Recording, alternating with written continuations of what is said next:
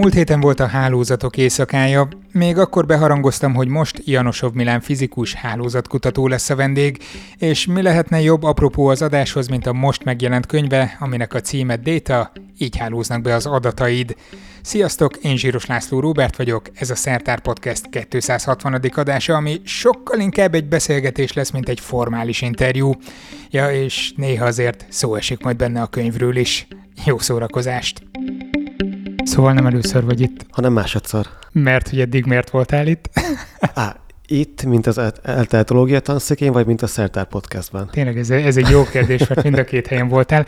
A Szertár Podcastben azért voltál, ez gyorsan lelövöm mindenkinek, hogy beszélgessünk egy kicsit adatokról, hogyan lehet felhasználni, főleg hálózatok terén, urbanisztikában, David Gettának a, vagy David Gettának a koncertjeinek, vagy sikerének a, a értékelésében.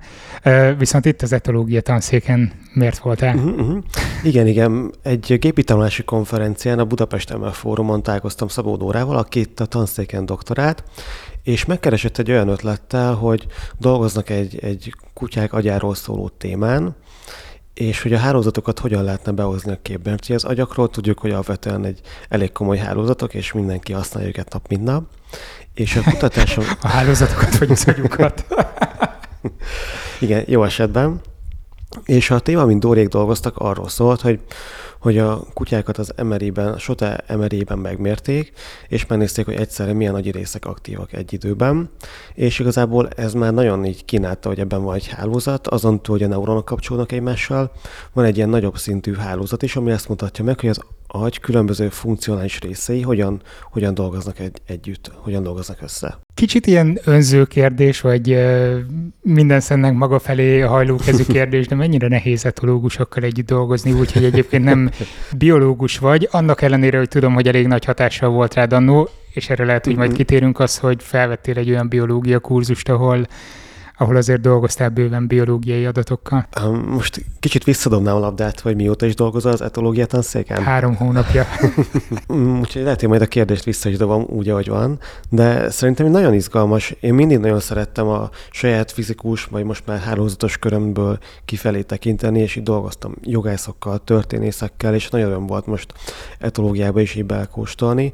Nagyon érdekes lehet, én mennyire, mennyire sokat tudunk egymástól tanulni, és mennyire, hogy is mondjam, kis, a saját területemhez képest kis ráfordítással mennyivel sok plusz tudok egy új területbe így bevinni, és persze, persze fordítva is igaz, mert előtte viszonylag keveset tudtam arról, hogy, hogy hogyan lehet akár egy, egy nagyobb méretű kutyákról szóló sztadit megtervezni, hogyan mennyi kívás felélik abban, hogy a kutya nyugodtan befeküdjön egy MRI-be, mennyi munka van mögötte. Ezt most úgy képzeljétek el, nem tudom, voltál-e te lenne a mínusz egyedik szinten a laborban? Még nem, még nem. Képzeld el, van egy MRI modell, felépítve, tehát nem egy igazi mhm. gép nyilván, de nagyjából minden ugyanúgy működik, tehát ott van az az asztal, amin betolják a kutyát, stb., és akkor ott történt az egész wow. kiképzés.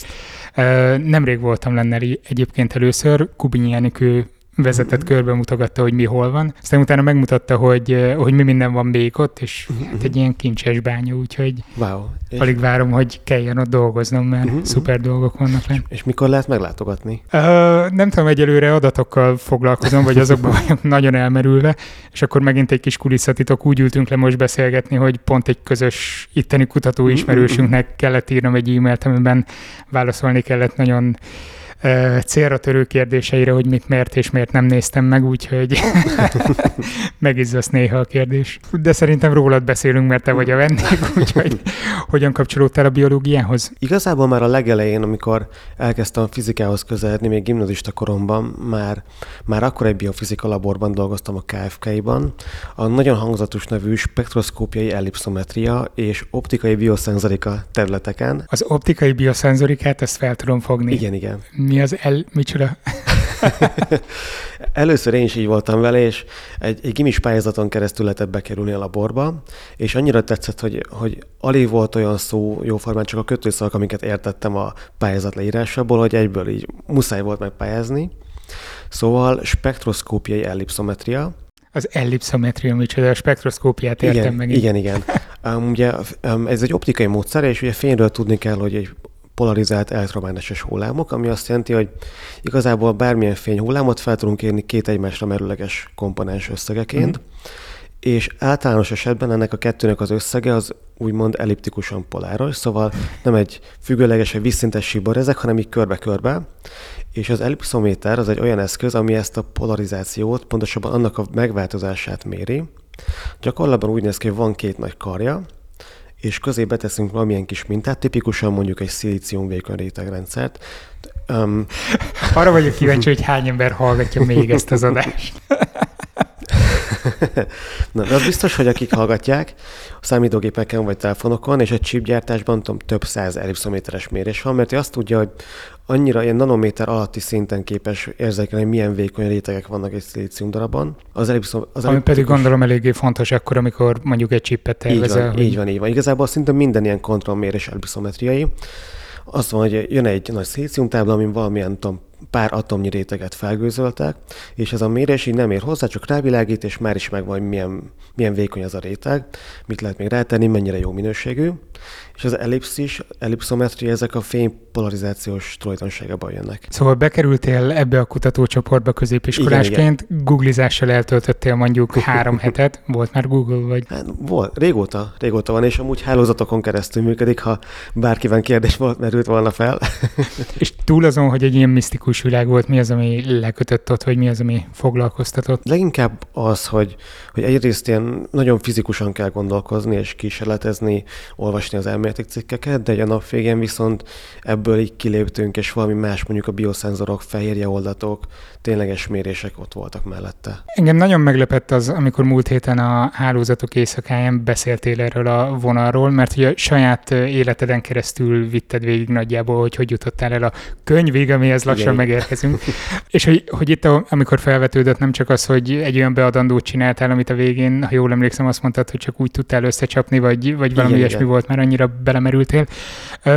Mennyire vagy képes belemerülni az adatokba, illetve az elemző munkába? Egyetemi meg doktor éveim alatt így nagyon. Aztán utána full-time elkezdtem startupokkal foglalkozni, és ott viszont bejött az, hogy rengeteg meeting, és emberekkel dolgozni, csapatot vezetni, tudom, befektetőkkel találkozni, és emiatt nagyon átalakult az életem, és nagyon úgy kezdett el kinézni, hogy akkor meeting, meeting, pár óra szabad, meeting, fél óra szabad, meeting, egy óra szabad, és azt látom, hogy ez nagyon, nagyon átvitt az ilyen nagyon mély akadémiai gondolkodásból oda, hogy, hogy gyorsan és hatékonyan és kisebb darabokban rakjuk össze a megoldásokat. Ez egy nagyon fura kérdés lesz, és lehet, hogy azt fogod mondani, hogy ezt vágjuk ki, mert a üzleti partnereid nem szeretnék ezt hallani. De ebből egy picit azt szűröm le, hogy amikor az akadémiai életben kell megtalálni valami problémát, hogy mondjuk milyen kapcsolatok vannak különböző agyi területek között, vagy 600 kutyát vizsgálva, mekkora hatása van, nem tudom, a széliránynak mondjuk. Hónapokig el tud tökölni az ember azon, hogy megtalálja azokat a tényezőket, amik igazán fontosak. De ehhez képest egy picit úgy értelmezem, hogy akkor a startupoknál gyorsan pörgessük meg a dolgot, hogy esetleg nem annyira precíz alapokon nyugszik mondjuk egy uh-huh, startupnak a működése. Nagyon jó kérdés, hogy szerintem nyugodtan hagyjuk benne, mert ez, ebből sokat lehet tanulni.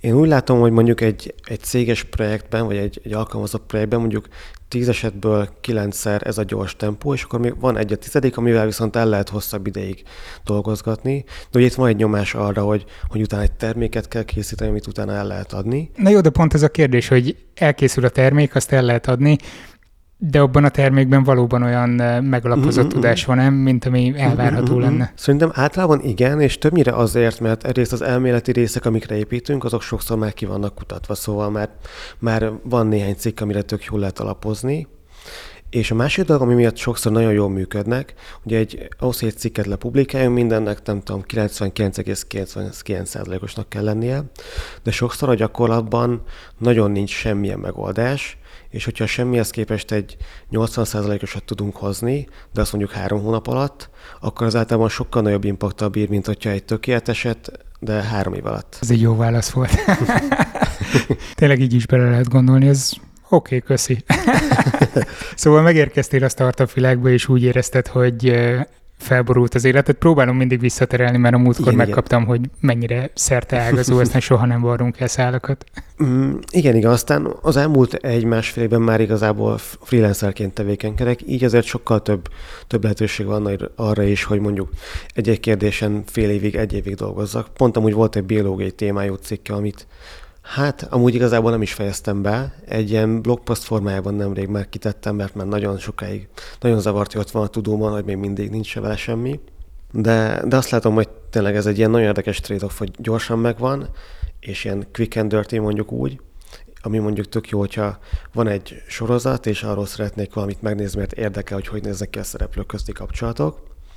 De, de hogyha egy nagyobb cikket szeretnénk, akkor az egy ilyen hosszú, hosszú folyamat. Ez tök jó, hogy felvetetted, hogy mennyi idő az, amíg megnézem mondjuk egy sorozatban olyan mm-hmm. kérdéseket, hogy hogy alakul a szereplők sorsa. Erről beszéltél egyébként a legutóbbi adásban, és ez a trónok harca volt, igen, ha jól emlékszem, igen, igen. hogy mekkora eséllyel hal meg valaki igen, igen. még résznél, stb.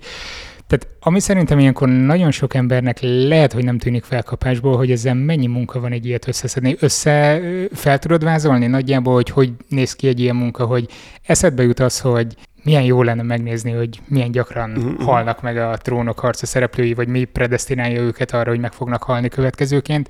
Hogy állsz neki egy ilyen kérdésnek? Mm-hmm. Itt, itt nagyon gyakran az a fő kérdés, hogy mi az adat és honnan jön az adat. Pont a trónokharcás annó egyetemi beadandóként indult projekt, az egy ilyen kicsit, kicsit nem is tudom, szivattam magam vele, mert hogy nem volt jó minőségű adat, és amiatt rengeteg dolgot kellett kézzel nekem belenyúlnom a TXT fájlok tudom, tucatjaiba és szerkezgetni. Mit jelent az, hogy nem jó minőségű az adat? Ugye a szereplők közötti kapcsolatokat néztem benne, és például a szereplők nevei. Ugye azt várjuk el, hogy van valaki, akit mondjuk Johnnak hívnak, és akkor bárhol ránézek a szövegre, és azt nézem, hogy John, akkor ott őt megtalálom.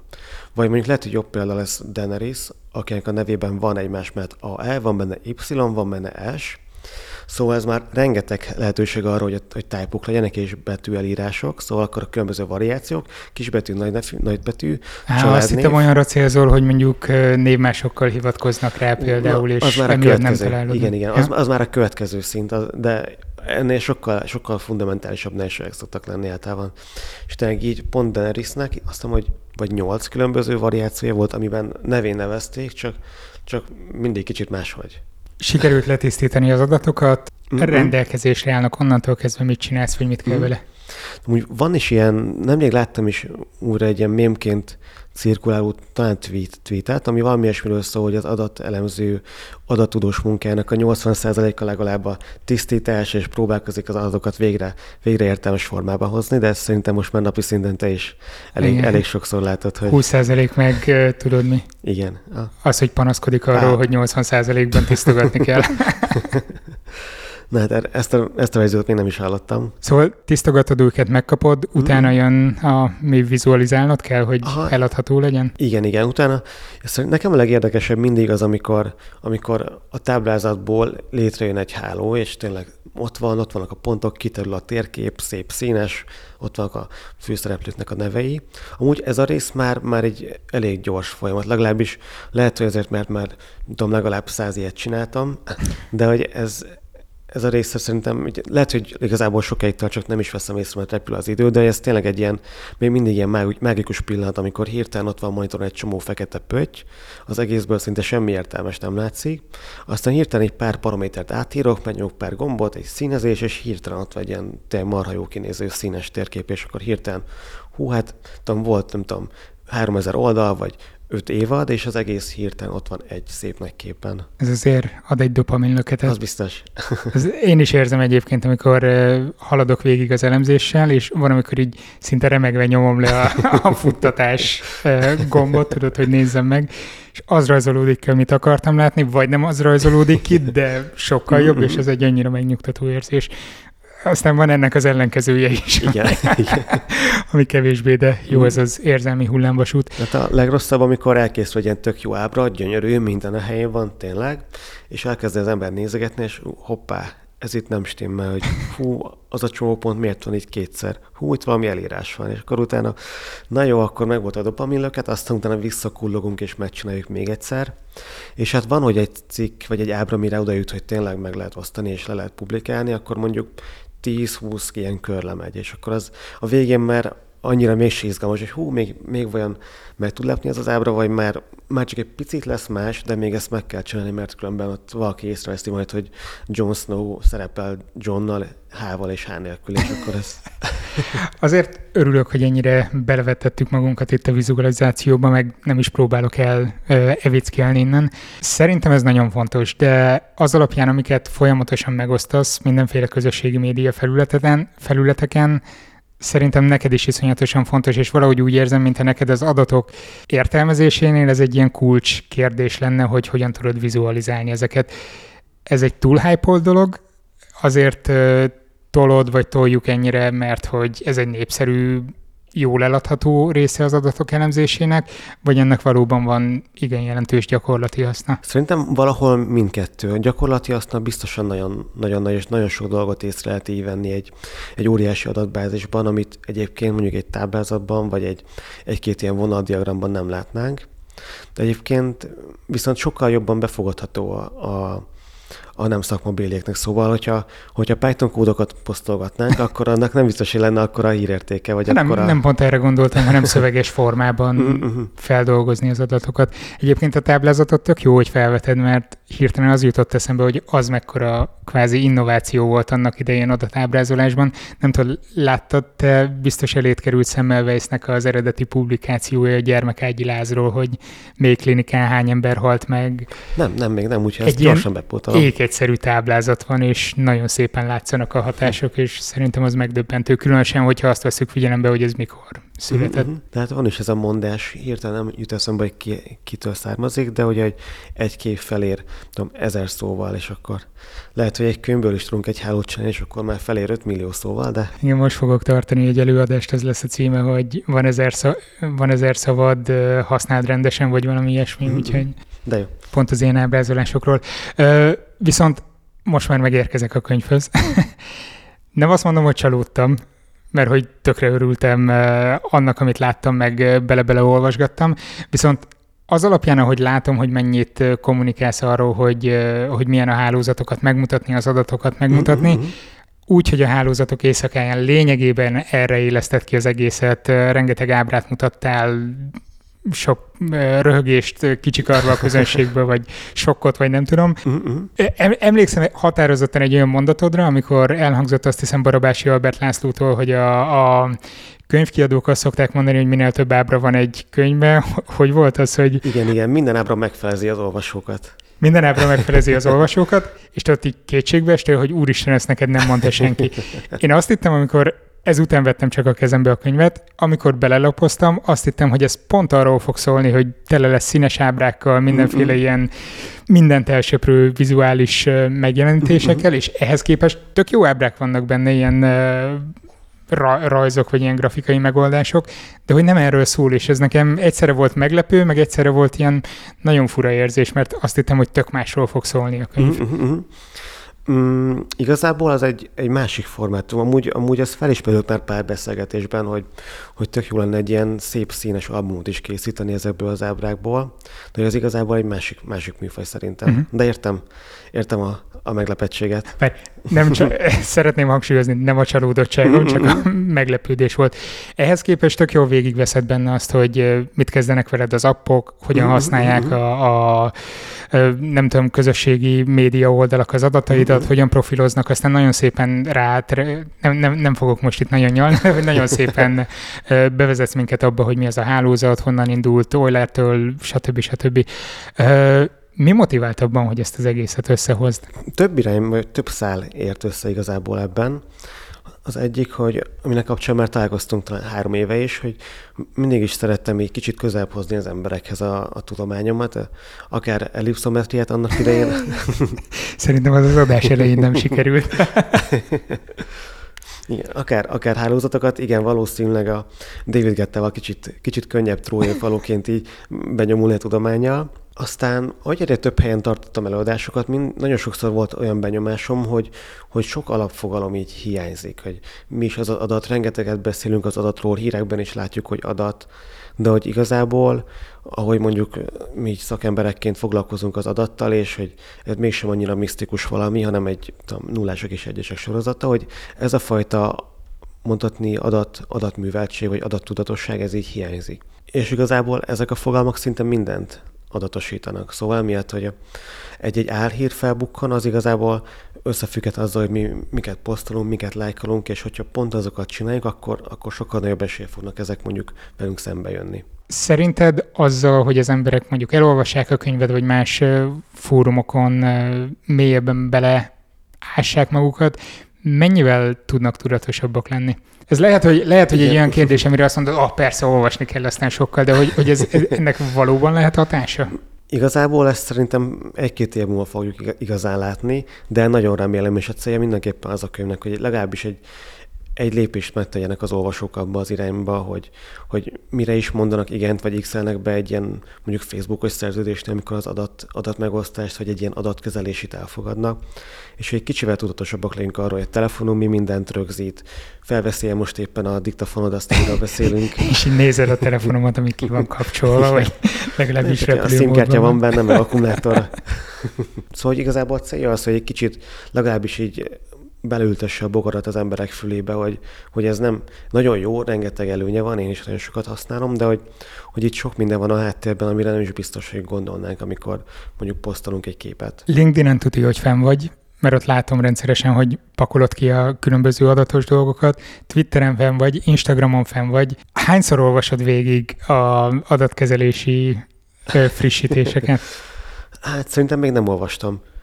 Volt, hogy megpróbáltam, belenéztem már csak pont így szakmai érdeklődésből, aztán rájöttem, hogy ez a szakma igazából a jogász nem az adattudós. Na ez az. És száz oldal. Azt mondtad az elején, hogy jogászokkal dolgoztál együtt adatok kapcsán. Az ilyen természetű volt? Vagy, vagy mennyire lehet jogászokkal megtalálni a közös nyelvet? Általában szerintem még, még nem könnyű, de most már van egy ilyen legal tech mozgalom, és um, ott viszont egyre inkább az, az indul el, hogy ténylegesen vessük be az adatokat, rengeteg adat van jogi világban, ugye szövegek, amikről majd olvasjuk a könyvben is, hogy kiváló adatok. Szóval rengeteg olyan adat van, ami borzasztóan piszkos, de rengeteg dolgot lehet belőle, ki lehet belőle szűrni. És ugye rengeteg olyan kérdés van, amihez amúgy nem biztos, hogy kell egy profi jogász szaktudással, meg ideje, mondjuk nem tudom, valaki vesz egy autót, elég sok ember vett már ahhoz autót, hogy igazából ezt nyugodtan automatizálhatnánk. Már hogy a... Mondjuk a szerződések. Ja, igen, azt igen. hittem, hogy az autókat lehetne ja. automatizálni, szerintem ja, erre igen. vannak törekvések, úgyhogy nem te találtad fel. Uh, nagyon vicces volt, mert amikor a könyvesboltban néztem a könyvedet, pont mellette volt egy másik könyv, AI, nem emlékszem ki írta, mm-hmm. vagy, vagy mi volt pontosan a címe, csak a fülszöveget olvastam el, és pont egy ilyen felvetés volt benne, várja, hogy hogy miért nem leszel biztonságban, hogyha beülsz mégis egy önvezető autóba, uh-huh. vagy valami ilyesmi.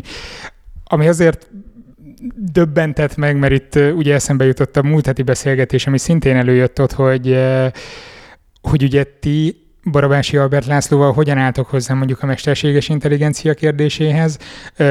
Mindketten azt mondtátok, hogy oha, igen, hogy tök jó, hogy segíti a munkánkat.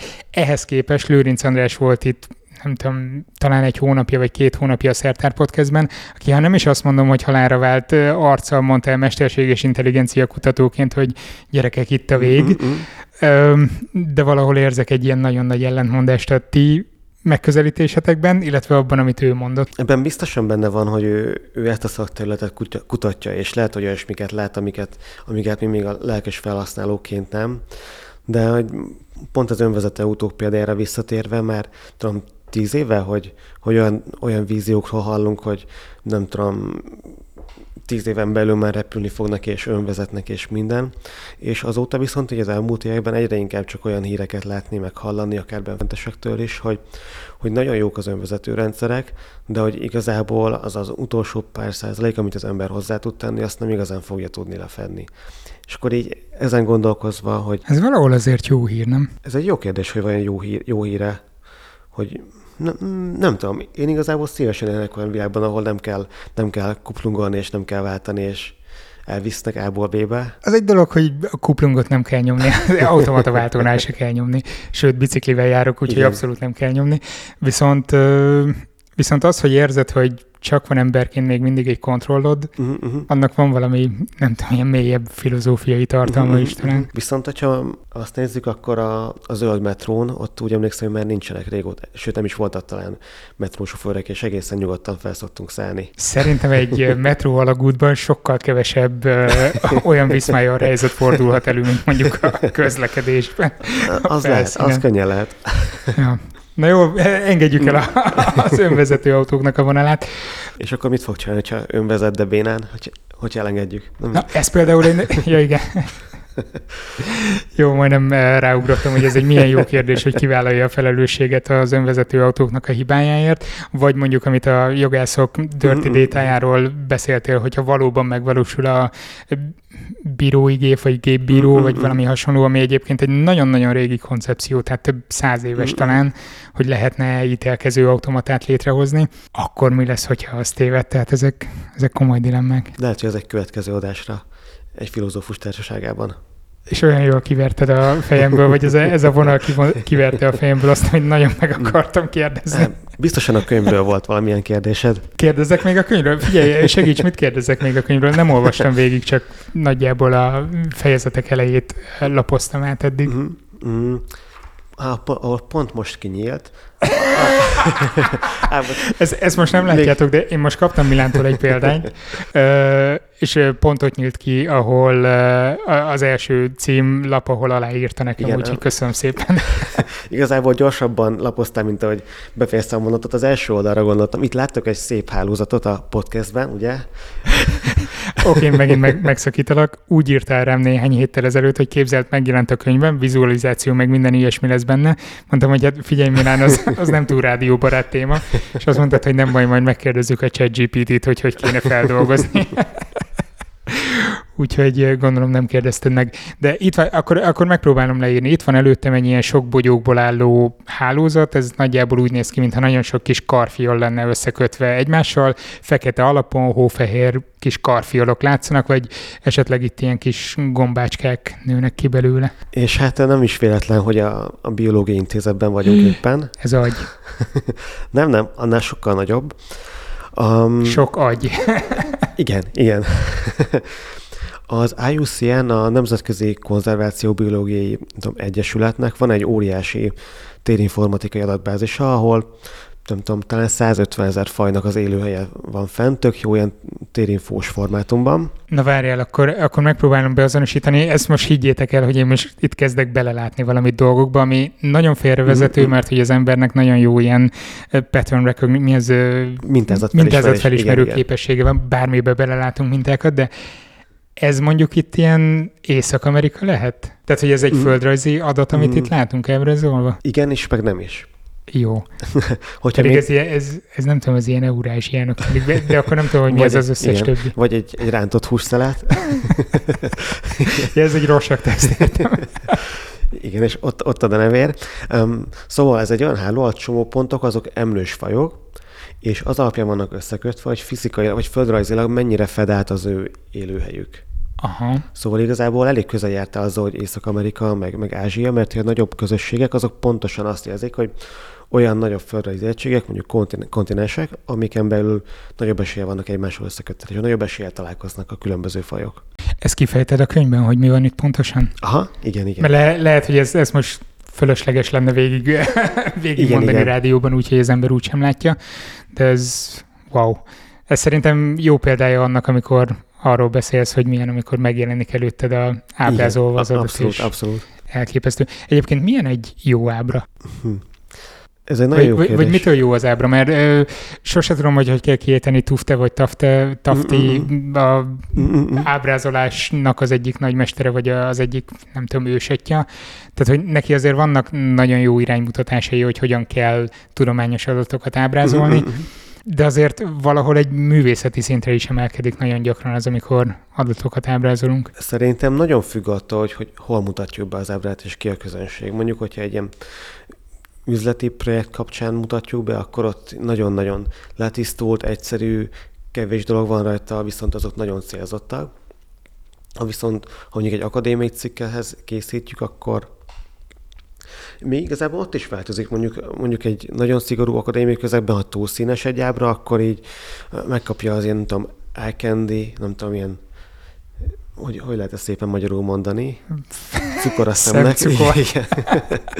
Szóval megkapja ezt, hogy nagyon szép, nagyon fancy, de hát ez, ez így nem méltó a tudomány magas iskoláihoz. Ja, túl színes, akkor nem méltó. igen, igen, igen. Mondjuk ez, ez a témakör, ez messzire vezet a mai könyvhelyzetben főleg, de Szóval szerintem viszont akkor jó egy ábra, hogyha, hogyha megfogja az embert, és így beszippantja, és meg akarja érteni, hogy mi van rajta, és mi van mögötte, és mik azok a csomópontok, miért sűrűsödnek a csomópontok, milyen történetet lehet belőle ki, kiolvasni. Ez mondjuk rögtön egy tök jó olvasat, mert ugye az egyik megközelítés az az, hogy az ábra az legyen egy ilyen első ránézésre ránézel, mindent magadba szívsz azonnal típusú uh-huh, uh-huh. megoldás, tehát hogy nem kell tényleg végigolvasni az ezer szót, hanem ránézel, és rögtön mm-hmm. látod, hogy ez több, az kevesebb.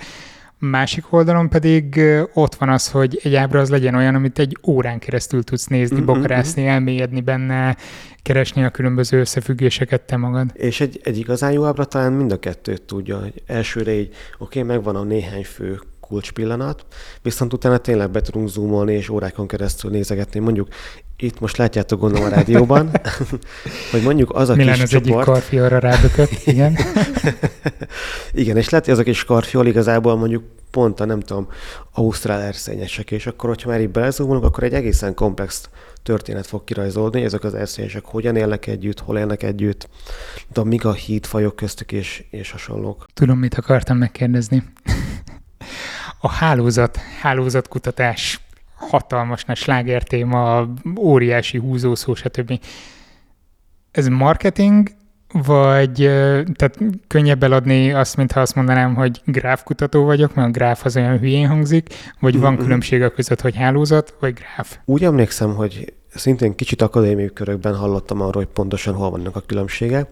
Én akkor valahogy úgy értettem meg, hogy a gráf sokkal inkább egy ilyen absztrakt valami, és hogyha mögé tesszük az adatokat, és tudom, áthozzuk kicsit közelebb a halandó világunkba, akkor, akkor már mondhatjuk, hogy hálózat. Akkor valahol mégis csak egy marketing kifejezésben ezt így nem merem akkor kijelenteni. Szóval lehet akadémiai uh, oka. Tartottunk egy kis uh, reklámszünetet. Ahol a hálózat marketing. A hálózat marketing után, uh, de most visszatértünk. Azért jó egyébként rádióban dolgozni, csak hogy így közbeékeljen, mert olyan, és élőadást csinálni, mert mindig vannak ezek a megszakító szünetek, tudod, amikor jönnek a hírek, vagy a útinform, vagy akármi, jön egy kis zene, és olyankor mindig a műsorvezető tud egy picit beszélgetni a, az alanyjal, hogy akkor erre menjünk tovább, arra menjünk tovább. Ez a podcastben nagyon ritkán van meg, úgyhogy néha újra kell varni, hogy merre megyünk. Szóba jött a mesterséges intelligencia egy picit. Ennek kapcsán mondtad azt, hogy, hogy lelkes felhasználói vagytok, és hogy ezért örültök, mert esetleg még nem látjátok teljes mélységében. Mi az, amit te fel tudsz használni, mondjuk akár ChatGPT-ből, akár bármi más mesterséges intelligencia alkalmazásból? Említhetsz nyugodtan akár példát is, kivéve uh-huh. ezt a There is an AI for that oldalt, ami mindenre ajánl valami megoldást. Például ugye általában Pythonban dolgozom, és hogyha, ugye, hogyha valami nem működik a kódunkban, akkor Stack Overflow, Google, és megpróbáljuk összeadni a korábbi megoldásokat. Őszintén Stack Overflow-val kezdesz, vagy rögtön ChatGPT-t kérdezed meg? Mm, most így fele-fele. És a ChatGPT ugye igazából személyre szabja a Stack Overflow-t, és általában majdnem jó.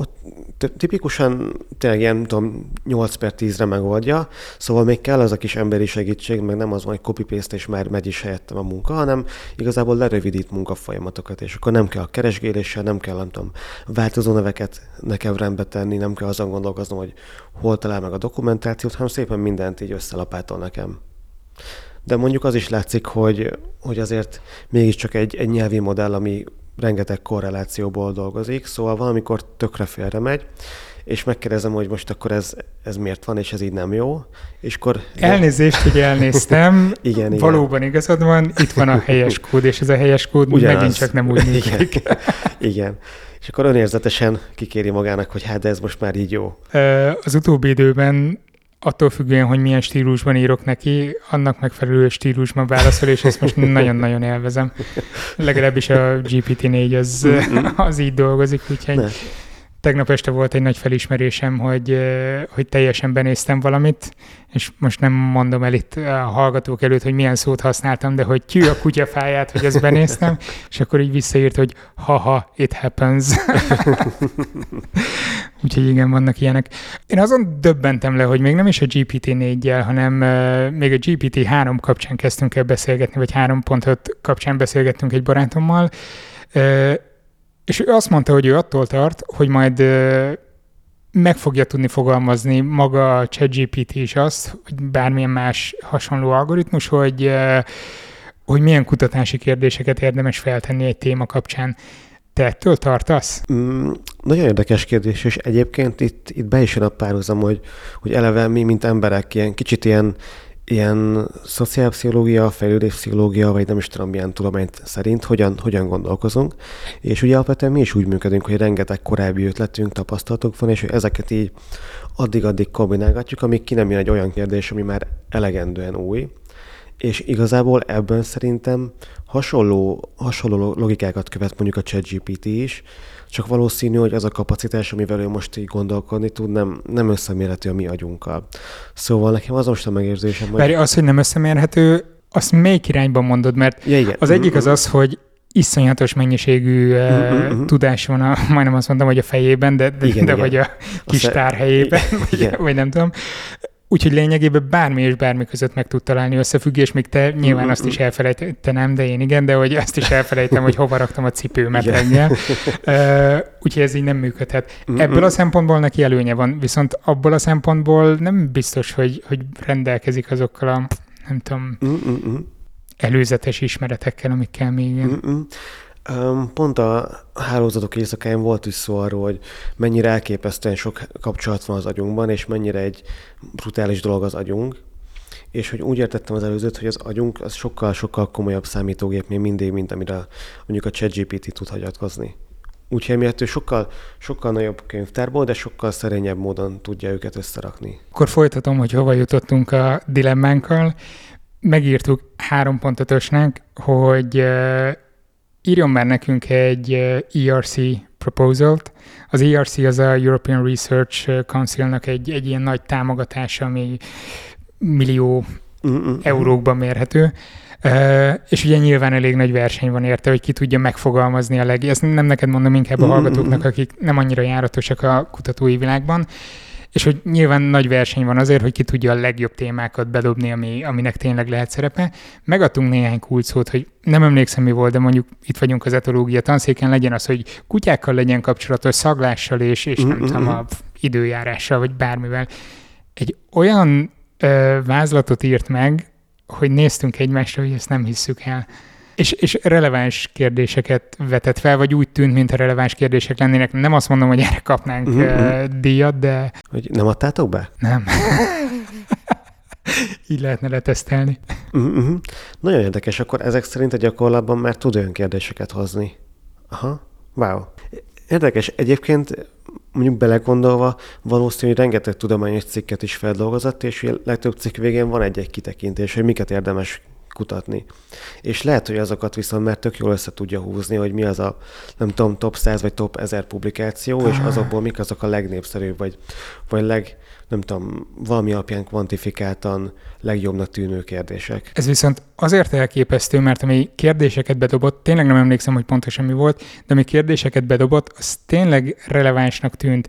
Ami azért tehát, tehát kellően egyedinek ahhoz, hogy amikor rákerestünk, nem nagyon találtunk ezzel kapcsolatban kutatásokat.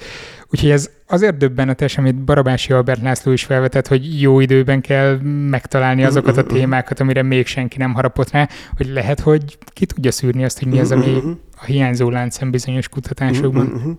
Igen, és most kicsit el is gondolkoztam az előző, előző gondolataimon, hogy lehet, lehet, hogy emiatt viszont nem fogom mm. kivágni. Igen. Nyugod, nyugodtan maradjon benne. Igazából így, így tanulunk egymástól is, akár beszélgetés közben. De hogy, ugye az volt az állításom, hogy sokkal több, sokkal jobban számol vagy gondolkozik még a mi agyunk.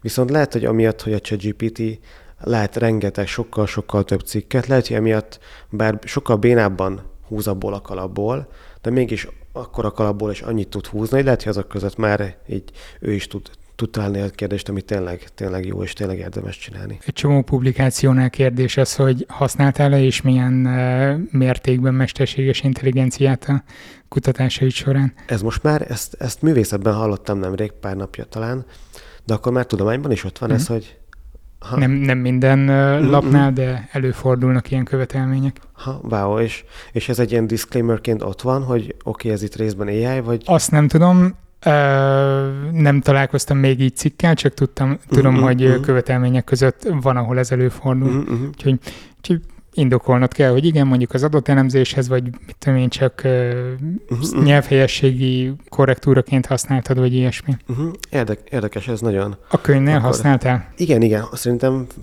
pár dologra kimond, inkább ilyen ellenőrzés, ellenőrzésekre, mondjuk cikkek, hivatkozások, de tipikus ez pont ilyen dolog, amit, amiben még nem bízom. Szóval, ha megkérdezem tőle a ChatGPT-től mondjuk, hogy nem tudom én, milyen magas a Himalája, jó lehet, hogy az mondjuk pont egy, egy pont egy nagyon konkrét kérdés, de hogyha mondjuk megkérdezem, hogy egy valamilyen cikk szerint mi X és Y, akkor ott azért necces, hogy, hogy igazat mond, de hogyha forrásokat kérek, akkor ott, ott viszont tök jól tud, sokkal jobban is tud teljesíteni adott esetben, mint a, mint a Google. Szóval ilyesmikre használtam. Megdöbbentő volt, és ez viszonylag új fejlesztés volt, hogy most már be is linkel cikkeket, van ennek ellenére kamulink, vagy, vagy olyan, ami mm-hmm. nem működik, igen, igen. de nagy része az tök jó volt. Használtam én is most nemrég az egyik anyagnak az előkészítésénél. Viszont itt van ez a könyv, térjünk vissza rá egy picit. Tudom, hogy ezt az elején kellett volna megkérdezni, hogy miért pont ezt a témát választottad, vagy hogy álltál neki, és hogy működik magával egy kiadóval a kapcsolat ilyenkor, hogy te bekopogsz, azt mondod, hogy hello, itt vagyok, vagy mondjuk a nem tudom, konzulensed, főnököd, hogy hivatkozzak Barabási Albert Lászlóra, vagy ő mondta, hogy Milánkán most már nője fel, aztán írja egy könyvet. Mm. Hát szóval egy, egyre csak így azon gondolkoztam, hogy hogyan lehetne összefogni ezt a sok különböző kis trónokharcás cég, városfejlesztési projektek, hogy ezt az egészet így egy keretbe foglalni. Igen, és akkor ez volt a harmadik része, hogy az első része volt a könyv motivációnak, hogy, hogy szeretek ismert terjeszteni gyakorlatilag. A második, hogy úgy láttam, hogy egy kimondottan hiány van abban, hogy az emberek közel kerüljenek ahhoz, hogy mi is az az adat körülöttük, meg mondjuk mi az a rengeteg adatfelhasználási tudom, dokumentum, amiket alá kell írni. És a harmadik része pedig az volt, hogy kicsit így a saját dolgaimat és a saját életemet is így összefogjam, és miket is csináltam az elmúlt, nem tudom, két, három, öt, akár tíz évben. És akkor aztán kijött ebből a gondolkodásból, hogy a, egy könyv az egy tök jó formátum lenne erre. Persze most lehet azt mondani, hogy, hogy amúgy könyveket ma már nem biztos, hogy annyira sokat olvastak az emberek, főleg nem ugye fából, vagy papírból. De, de én mégiscsak, le, lehet, hogy én vagyok ebben régi stílusú, de én még mindig... A... formátumban is elérhető, ja, ezt Igen, az Open Books honlapján, igen, fent van. De nekem mindig, még mindig majd nagyon komoly varázs annak, hogy ott van egy könyv, és így megfogjuk, megtapogatjuk, kinyitjuk. Költöztél már, vagy újítottál már fel lakást? Csak kérdezem, hogy... Igen, és vannak azok a dobozok, amiket így összeáll, és majd nézegettem, hogy na ez olyan, hogy fog felemelkedni, de aztán... Igen, erre céloztam, hogy most ezzel küzdök éppen.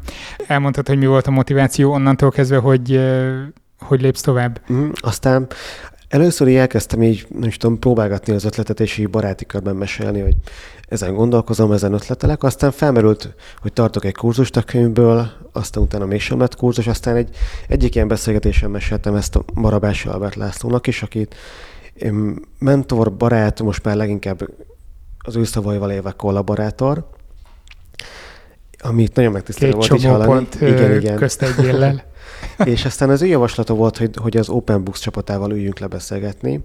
Um, az Open Books csapata az ő könyveit is jó pár éve szerkeszti, gondozza, kiadja, és egy nagyon, nagyon komoly magyar szerzőgárdával rendelkeznek, érdemes körülnézni náluk, és, és hát nagyon hamar közös, megtaláltuk a közös nevezőt velük, és um, aztán elkezdtünk dolgozni azon, hogy, hogy hogyan is lehetne ebből az ötletből egy könyv. Az elején azért még nagyon hogy is mondjam, egy laborjegyzőkönyv vázlata volt, amit, amit így fel tudtam mutatni, de nagyon sok nagyon jó kérdésük volt, meg lehetásuk, és akkor elkezdtük írni. Először szépen, szépen összeállt egy, egy jó vázlat, ami már így egészen befogadható, aztán még azt átírtam tízszer, de hogy ez így haladt, aztán utána első fejezet, akkor megnéztük, hogy amúgy tudok-e szöveget írni magyarul, aztán kiderült, hogy tudok, aztán utána elkezdtük írni az első felét, második felét, és akkor ez egy ilyen nagyon sok iterációból álló folyamat, tudom, legalább 20 könyvnyi írás született közben, nagyon sokszor, nem tudom, sokkal hosszabb lett, sokkal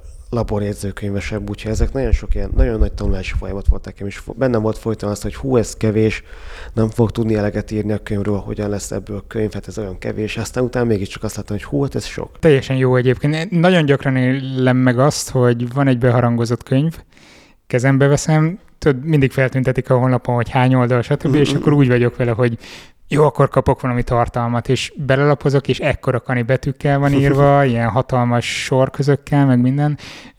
Elég sok, hogy is mondjam, népszerű könyvben csalódtam már ilyen miatt.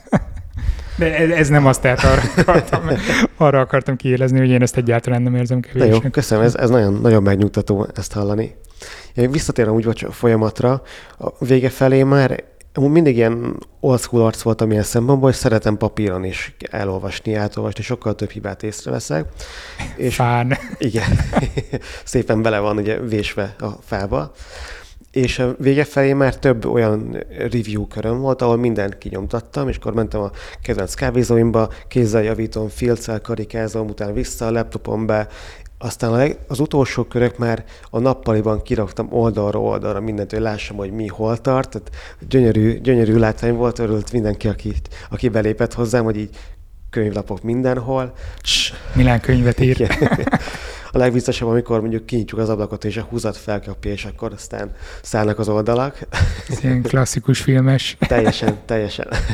Mikor jön a következő? Ez egy jó kérdés. Hát először az első nagy következő terv, hogy, hogy megszülessen angolul is ez a könyv mert hogy mégiscsak... Ja, arra, arra gondoltam, amikor mondtad, hogy itt 20 könyvnyi anyag született ja, ennek az egynek az írás, akkor, hogy akkor ezt még el lehet ja, igen. sütni pár, pár kérdésben. De hát sok ilyen dolog felmerült, hogy az angol nyelvű verzió, a színes képes album ötlete, meg egy-két, egy-két más téma is, de most, most még azért elég friss ahhoz, hogy, hogy inkább erre fókuszáljak. Ezt még gyorsan megkérdez, sőt, két kérdésem lesz még így a végére. Mm-hmm. Az egyik, hogy mondod az angol fordítást, mennyivel nehezebb az angol? Nem a írás miatt gondolom, hanem a piac elérése azért más, amikor Magyarországon vagy egy magyar szerző, aki bármikor be tud mm-hmm. sétálni a kiadóhoz, és azt tudja mondani, hogy hello, itt vagyok.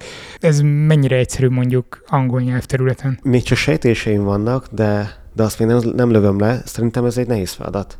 Ah, köszönöm. De egyébként, ha már nehéz feladatoknál járunk, és kísérleteknél, mert ez is valahol egy kísérlet lenne akkor ebben az esetben, az is egy nagyon bátor kísérlet volt, hogy augusztusban tartjuk a bemutatót, mert tipikusan nem szoktak a bemutatók se új könyvek jönni augusztusban. Tényleg? Könyv, és... Könyvhétre gyúr mindenki, igen, és akkor jöjjön igen, ki igen. minden. És viszont az adatokból úgy emlékszem, hogy az lett az Open Books-nál, hogy egyébként viszont aktivitás van meg, hogy az emberek akkor mennek nyaralni, vesznek könyveket. Na várj, tehát úgy időzítetted a könyv, az adatokról szóló könyvnek a megjelenését úgy időzítetted, hogy előbb elkérted a kiadótól a kiadási adataikat, és ez alapján értelmezted, hogy mikor kéne mm. piacra dobni? Um, nem kaptam meg az adatokat, de ezen, ezen közösen is ötleteltünk, szóval van benne adatalapú gondolat bőven. Ez, ez zseniális. És hát ott voltál csütörtökön, láttad, hogy a 400 fős teremben több mint 450-en voltunk. Igen, és kellően meglepődtél. Tehát amikor ott felálltál, és szembe találtad magad a közönséggel, úgy látszólag nyeltél egyet, hogy ups. Igen, igen. Főleg, hogy előtte már egy két órával voltam a teremben, és körbesétáltam teljesen egyedül. Nagyon izgalmas volt látni, hogy sehol senki, és nehéz volt elképzelni, hogy pár óra múlva viszont teljesen tele lesz a terem. Engem meg először nem engedtek be. Na mindegy. Viszont még egy kérdés fel kell tennem a végére, mert én már eldöntöttem, hogy mi ö, lesz ennek az adásnak a címe. viszont, erről nem esett, viszont erről nem esett szó. Egy picit elmondod, hogy mi az, hogy hálózat, meg mi az, hogy gráf. Már inkább felolvasom neked a könyvből. Mert úgy döntöttem egy múlt heti szóvic kapcsán, hogy az lesz az adás címe, hogy az élek értelme.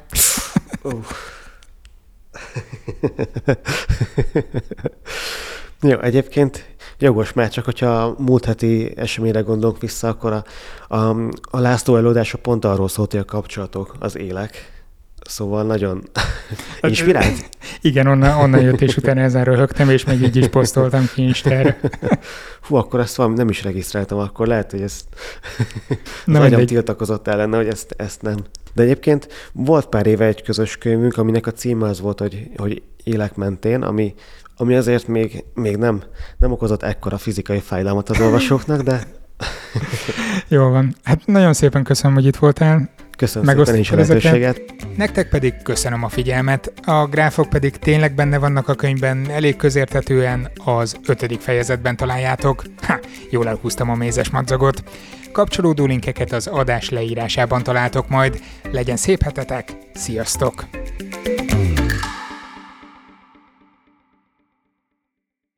Ez a műsor a Béton közösség tagja.